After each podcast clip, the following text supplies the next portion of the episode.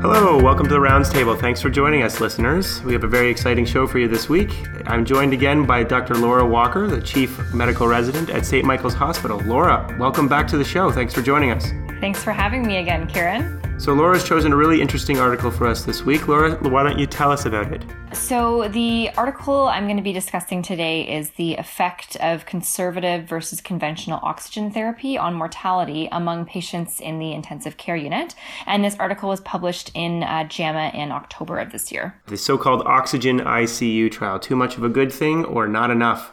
Tell us, Laura, what is the bottom line for this article? So, the bottom line of the article is that among critically ill patients with an ICU length of stay of 72 hours or longer, conservative protocol for oxygen therapy versus the conventional or more liberal oxygen therapy resulted in lower ICU mortality. Wow. It sounds like a simple intervention, but a pretty powerful effect. Why is this article important overall? So basically, the article is important because there have been numerous studies that have shown that excessive oxygenation or hyperoxia can lead to patient harm. The PROXI trial, for example, showed that there was an association between a high FiO2 given in the perioperative period and increased long term mortality. And in addition, the AVOID trial showed that patients admitted with a STEMI and normal oxygen saturations actually did worse if they received supplemental oxygen. So, specifically, the patients who received oxygen were actually more likely to have early myocardial injury as well as a larger MI at six months' time. And despite several trials that have shown that hyperoxia can be harmful, there haven't really been any RCTs that have validated a more conservative oxygenation approach. And this is ultimately what this study is trying to do. Sounds reasonable. It's trying to take the next step forward in understanding oxygen targets in people who are unwell. So take us through the uh, the methodology, Laura. How did they seek to answer this question? So this was a single center, open label, randomized control trial, and it was conducted between 2010 and uh, 2012. And who were the patients that they included in this study? So patients were included if they were over the age of 18 and admitted to the ICU with an expected length of stay of 72 hours or longer. The important exclusion criteria were patients who were admitted with either a COPD exacerbation or who were admitted with ARDS with a PaO2 to FiO2 ratio of less than 150. So basically severe ARDS patients. Laura, tell me, why did they exclude those particular subset of patients? So I think that they excluded the COPD exacerbation patients as well as the severe ARDS patients because there are already previously validated oxygenation targets for these patients. So, for example, COPD exacerbation patients, their oxygen targets are typically lower than the general population versus ARDS patients um, whose oxygenation targets tend to be a little bit higher than the general population. Yeah, I think that's right. I mean, we, we target generally lower oxygen saturations in people with COPD, especially if they're a CO2 retainer, and, and there's been evidence around higher oxygen targets in acute respiratory distress syndrome. So I think that's an appropriate exclusion uh, for this trial. So, what did they do? What was the intervention to examine the effect of oxygen in these patients? So, the participants were randomized to one of two groups. The conventional oxygenation group or the control group received oxygen according to standard ICU practice. This is basically when patients received an FiO2 of at least 40%, and their targets were an oxygen saturation saturation of 97 to 100%, allowing a PaO2 of up to 150 millimeters of mercury. In contrast, the conservative group or the intervention arm received oxygen therapy to target an oxygen saturation of a lower target, so between 94 and 98%, or a lower PaO2 of between 70 to 100 millimeters of mercury. So, how are they going to measure this effect? What was the primary outcome that they were looking at? So, the primary outcome of the study was ICU mortality. Secondary outcomes included new onset cardiovascular, respiratory, liver, or renal failure failure. Also, for secondary outcomes, they included a need for reoperation in surgical patients. They also included, for their secondary outcomes, any bloodstream, respiratory, or surgical site infections. All right, that sounds pretty straightforward. I think it's a simple design. What did they find? So, overall, there were about 480 people enrolled in the study. The average age of the patient was approximately 65 in both groups. About 60% of patients in either group had respiratory failure, either, either as a primary or secondary diagnosis, and approximately 65% of patients in each group were mechanically ventilated at some point during their ICU stay. Okay, so they, they, they achieved what they wanted to bring in, you know, a fairly sick uh, group of individuals. Um, what about the effects of uh, oxygen on their primary outcome? Overall, the control group had higher median PaO2 values than the intervention group. And the control group's median PaO2 was about 102 millimeters of mercury, whereas the interventions group median PaO2 was 87 millimeters of mercury. And this difference was statistically significant. So, just for our listeners, that's probably around a 95% uh, SpO2 in the conservative oxygen arm and about a 98% uh, oxygen saturation in the control or conventional group. Exactly.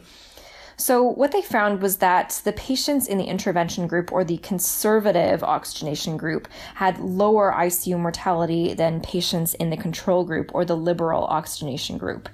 Specifically, the ICU mortality was about 11% for the intervention group versus 20% in the control group, which was statistically significant. So, this translates into an absolute risk reduction of about 9%. And in addition, the overall in hospital mortality was lower in the intervention group as well. The in hospital mortality rate in the intervention group was about 24%, and the in hospital mortality rate of the control group was 34%, leading to an absolute risk reduction of 10%.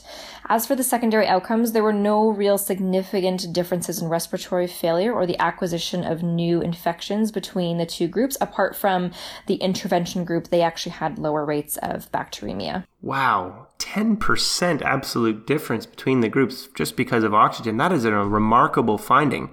Do you have any comments about what you wanted to, you know, to say anything interesting about their design or the findings here? So I think we need to take those absolute risk reduction rates with a grain of salt because there were actually a number of weaknesses in the trial that call its validity into question. So first of all, the trial was actually stopped early due to difficulties with recruiting eligible patients. And because this trial was stopped early, this could actually have exaggerated their effect size. And secondly, rather than conducting an intent to treat analysis, the authors conducted a modified intent to treat analysis, which basically means that they excluded randomized patients who ended up leaving the ICU before the 72 hour mark. In essence, they excluded patients after they were randomized, which means that the intervention could potentially influence who remained included and who remained or who was excluded. So the thing I really want to highlight is that, you know, patients can leave the ICU before 72 hours for a variety of reasons. You know, they can be transferred to the ward, they can tra- be transferred to another hospital, or they could have died. So theoretically, if the intervention caused some early deaths in certain participants before the 72 hour mark, these patients would have actually been excluded from the study and excluded from the data analysis. Yeah, and I think it's actually kind of an interesting reason that this trial was ended early. They had recruitment problems, but it actually was conducted at the Modena uh, University Hospital in Italy. And for those of you who remember, they had quite a significant earthquake a few years back, and that actually shut down several beds in the ICU after they repaired it. Um, so they had less patients going through their ICU, and that was even more difficult than they were already having recruiting patients. So uh, unfortunately, it had to be ended early, but uh, thank you, Laura. I think those are really, really important points for listeners to take away about considering the effect size of this finding. So, sort of summarize it for us, Laura. What do you think? Strengths and weaknesses overall? Should you take this at face value or um, or with caution? I would be cautious in taking this at face value. I think that there were some significant flaws in the trial design, most importantly, their modified intent to treat analysis. I think the results of their study are very thought provoking, but I definitely think that further trials should be conducted to address the issue of hyperoxia versus normoxia in more detail. Great. So it leaves us with, you know, some further questions about or I guess I should say a continuing need for a high quality, large randomized trial to really answer the question. But I think this hopefully moves us in the next step forward to highlight that. We're going to shift gears now and introduce a new segment on the show. Uh, and I'm happy to introduce Sheliza Halani, who's a University of Toronto medical student, and she's going to talk to us about Zika virus today. Hey, listeners, I'm Emily Hughes, producer of The Rounds Table. Today, I'm talking to Sheliza Halani, U of T CC3, about the recent Zika outbreak. Sheliza, thank you so much for joining us today. Hey, Emily. Thanks for having me on the show today. I'm happy to be joining you to talk to our listeners about the recent research on the Zika virus. Great. It's great to have you here. So, what really made people start talking about Zika? The recent attention surrounding the Zika virus arose when the outbreak began in Brazil in 2015. This was identified when there was an association found with the Zika virus and the Guillain-Barré syndrome and fetal microcephaly. The outbreak spread to involve other countries of South America, Central America, and the Caribbean, and there have been sporadic cases in some of the other parts of the world. So, Sheliza, how do people get infected with Zika? Zika is a mosquito borne virus that was initially discovered in Uganda in 1947. It is primarily passed between humans via the female Aedes mosquitoes, although recent reports suggest direct human to human transmission. This could be via sexual, transplacental, or perinatal mechanisms, as well as blood transfusions. So, if there's a lot of ways to get infected, what are some common symptoms? Like, how would someone know if they had Zika? Good question. So the most common manifestations of Zika virus include a macular or papular rash, and that can start on the face and or the trunk, but can spread to other parts of the body.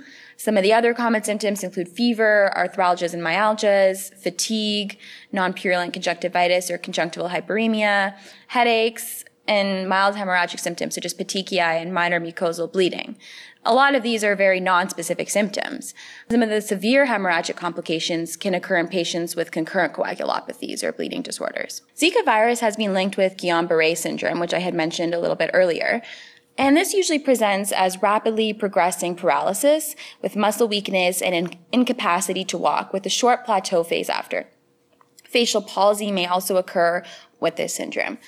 The rate of placental transmission of Zika is still being determined as there has been large regional variances as to pregnancy outcomes, but there has been sufficient evidence to show a causal relationship between prenatal Zika virus infection and microcephaly and other severe brain anomalies. This makes it pertinent to test for perinatal transmission in epidemic regions for some of these more severe complications. Can you tell me a little bit more about testing for Zika? While Zika symptoms typically start between two to five days after the infection, Zika is typically seen in the blood within 10 days post mosquito bite. The diagnosis of Zika can be confirmed by performing nucleic acid testing to test for viral RNA. This can be done with reverse transcriptase PCR using blood, urine, or saliva specimens. This is a more specific test and can be done within two weeks of symptom onset or possible exposure. A positive reverse transcriptase PCR confirms Zika, but if it's negative, it doesn't necessarily exclude Zika. A more sensitive test would be serological analysis for the presence of IgM antibodies. What about prevention and actual treatment of the disease? Unfortunately, there are no vaccinations or treatment for Zika virus, and symptom control is our current standard of practice. In epidemic areas, it is being recommended by the Center for Disease Control that pregnant women postpone travel to areas with ongoing Zika infection. Testing is offered to asymptomatic pregnant women who have traveled to regions with a Zika outbreak, or pregnant patients living in these regions, or pregnant patients with two or more Zika like symptoms. So, there have been some recent case reports that have articled patients with uveitis, intraocular inflammation, and decreased visual acuity. And this doesn't necessarily seem to be the only ocular complication to watch out for. Studies have found that microcephalic babies in parts of Brazil with a presumed diagnosis of Zika have presented with abnormalities including chorioretinal atrophy, optic nerve abnormalities, increased cup to disc ratio, iris coloboma, hemorrhagic retinopathy, and several other ocular abnormalities. JAMA recommends that ophthalmologic examinations are performed, especially on these microcephalic babies, to prevent further damage or vision loss.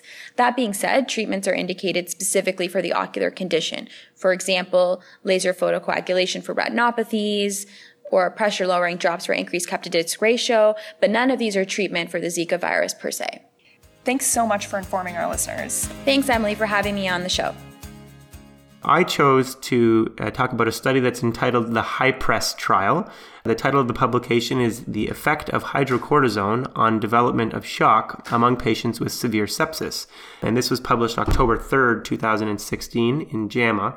And the first author is Didier Keh, K E H. So, what's the bottom line for this article? Well, Laura, in this multi center, placebo controlled, and double blinded randomized control trial of 380 individuals who were admitted to the ICU with severe sepsis, early adjunctive glucocorticoids did not reduce the risk of developing septic shock. So, why did you end up choosing this article? The efficacy of hydrocortisone in patients with severe sepsis without shock remains controversial, although there is some evidence of benefit for its use in patients who are admitted with severe sepsis due to community acquired pneumonia. That being said, the, the use of glucocorticoids is suggested overall by the Surviving Sepsis Campaign guidelines for patients with refractory septic shock. And that's supported by two randomized control trials uh, that demonstrated improved survival in patients with critical illness related corticosteroid insufficiency, or what used to be known as adrenal insufficiency due to critical illness. Um, it also sh- demonstrated shorter time to improvement in shock in one of the other trials. So the biologic plausibility comes from the idea of uh, immunomodulatory effects of glucocorticoids, including, maybe most importantly, the reduced inducible nitric oxide formation, which is thought to play a key role in this pathophysiology of septic shock. So, you know, we have some evidence to support its use in slightly different such situations, and there is biologic plausibility to support it. So I think this was uh, an important trial to address its use in severe sepsis. Okay, very interesting. So take us through the study, Kieran. What is the design of the study and where did it take place? Right, so this was a double blinded, uh, randomized clinical trial that was compared to placebo, conducted uh, between the year of January 2009 to August of 2013, with a follow up uh, period of 180 days. Um, and the trial was performed in 34 intermediate or intensive care units uh, in both university and community hospitals in Germany. Okay. So, who were the patients in the study? Well, they were adult patients and they were identified uh, through daily screening in the uh, intensive care units. And it included uh, 380 patients who were screened from about 9,900 patients who came in with severe sepsis but were not in septic shock. So they had to have evidence of infection that was either confirmed by pathogenic organism, uh, a focus of infection, you know, you, you had a clear uh, respiratory infection, or you were strongly clinically suspected infection based on the testing that we use to help diagnose that. You know, for example, chest X-ray with a pneumonia, uh, or if they had obvious necrotizing fasciitis on the skin or something like that. Furthermore, you had to have a systemic response to infection. So, what we used to use and what were called the SIRS criteria, even though that classification has really now been done away with for the diagnosis of sepsis, but they wanted a systemic response. Were there any other key exclusion or inclusion criteria? Yeah, so you could present to the hospital with sepsis, but you could not have organ dysfunction for present for any longer than 48 hours. So that was sort of very important about the timing of, of how sick and when they became uh, sick, these patients.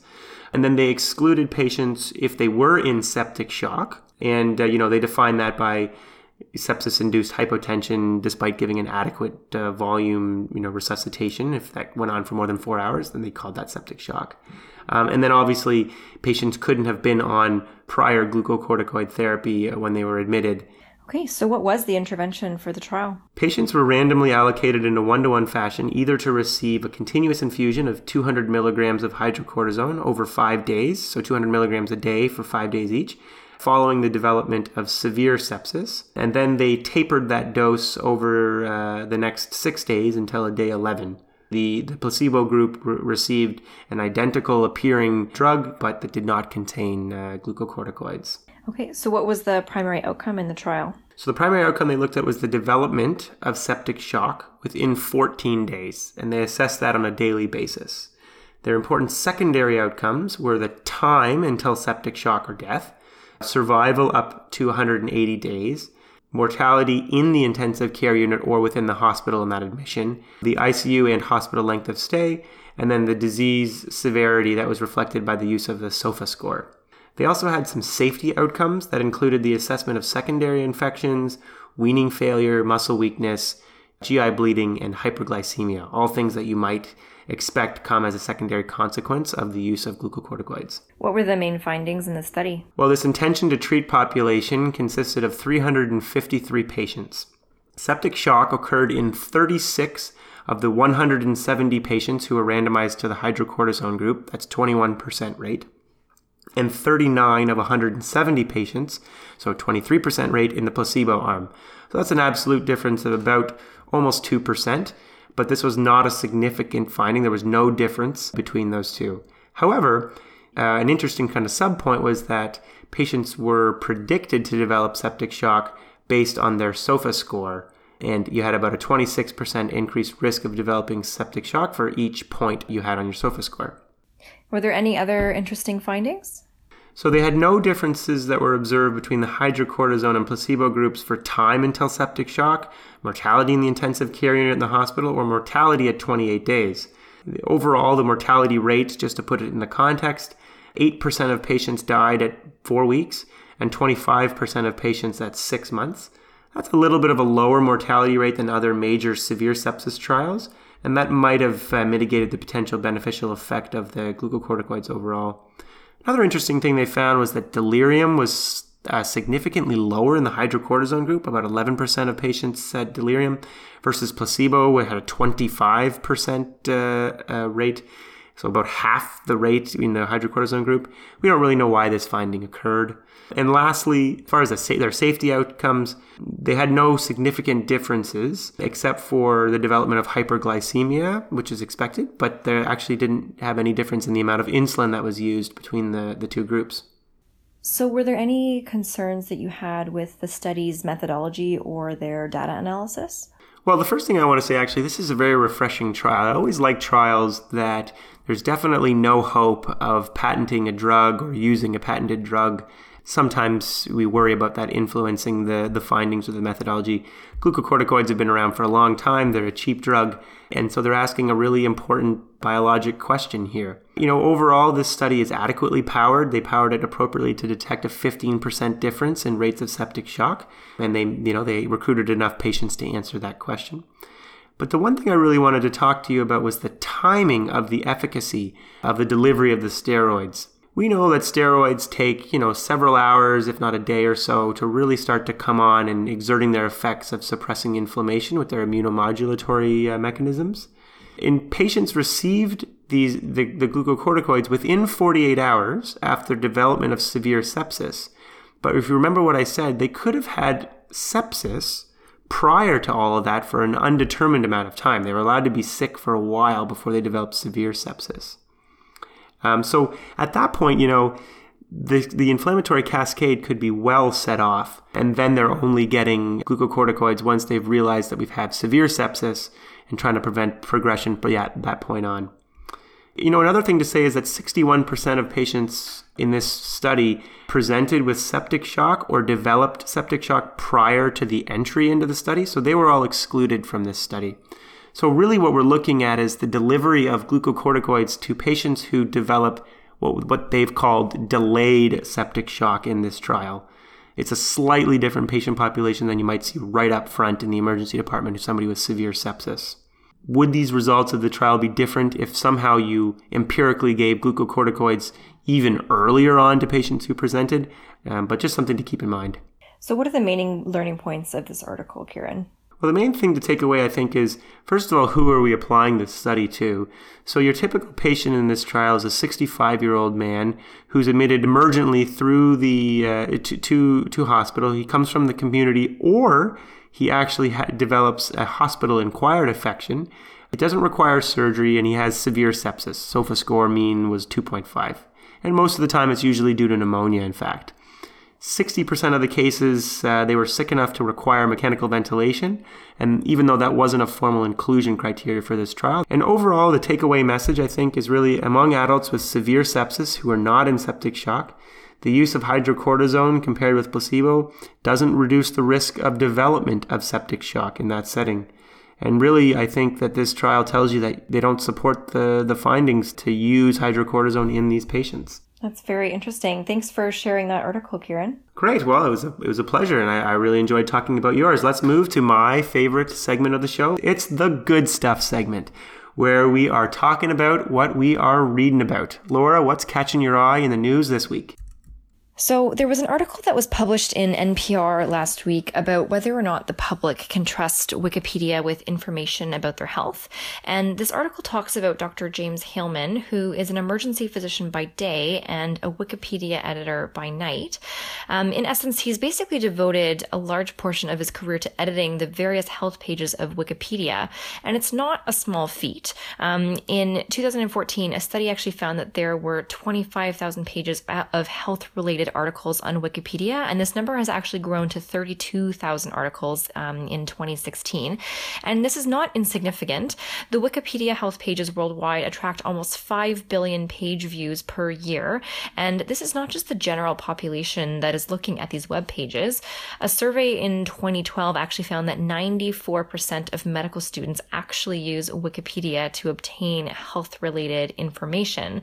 And the worrisome aspect about this is that not all health pages on Wikipedia are accurate.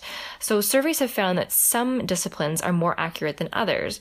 For example, Wikipedia health pages on nephrology were deemed to be generally accurate, whereas articles on gastroenterology were found to be lacking in various domains. So Dr. Heilman has put together a working group of physicians who are dedicated to improving the accuracy of Wikipedia health pages. But it doesn't stop there. In order to improve Wikipedia's health page validity, Wikipedia editing has actually been incorporated into educational coursework.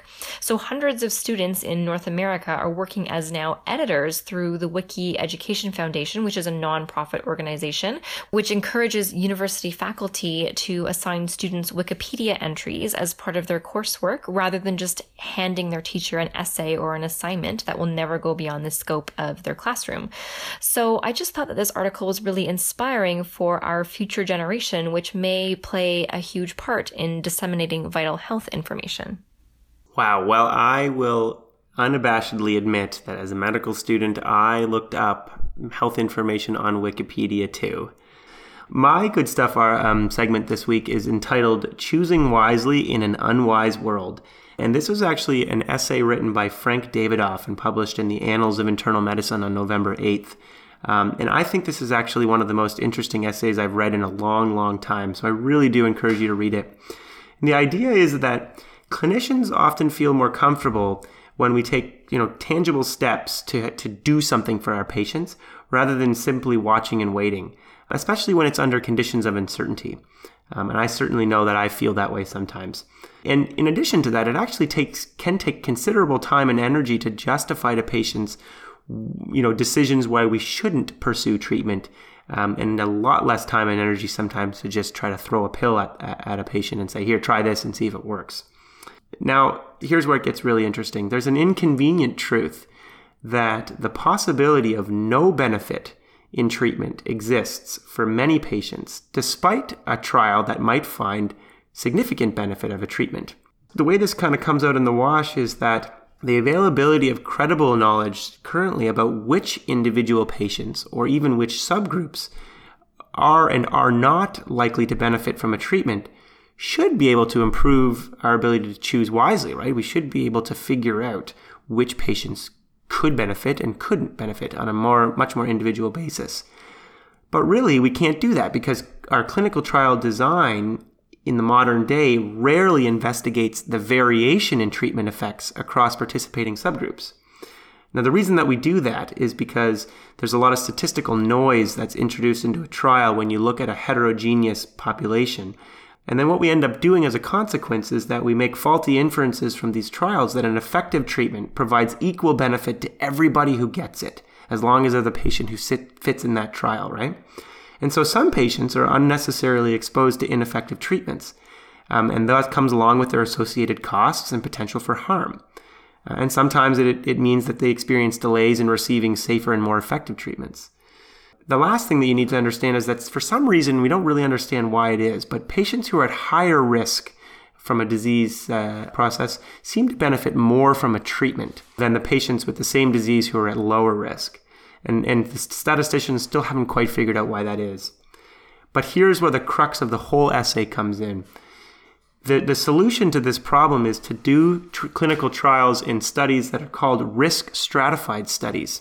So just like the oxygen trial we talked about, and just like the, the, the, sepsis trial we talked about, instead of taking all patients with sepsis, you know, or, or all patients and applying an oxygen level to them, what about trying to identify patients who are at the highest risk, medium risk, and lowest risk of your outcome of interest, and then randomizing those groups to the intervention and control arm? And that might be a way to really get at the underlying variation that occurs between patients to find which patients will benefit most uh, from a treatment.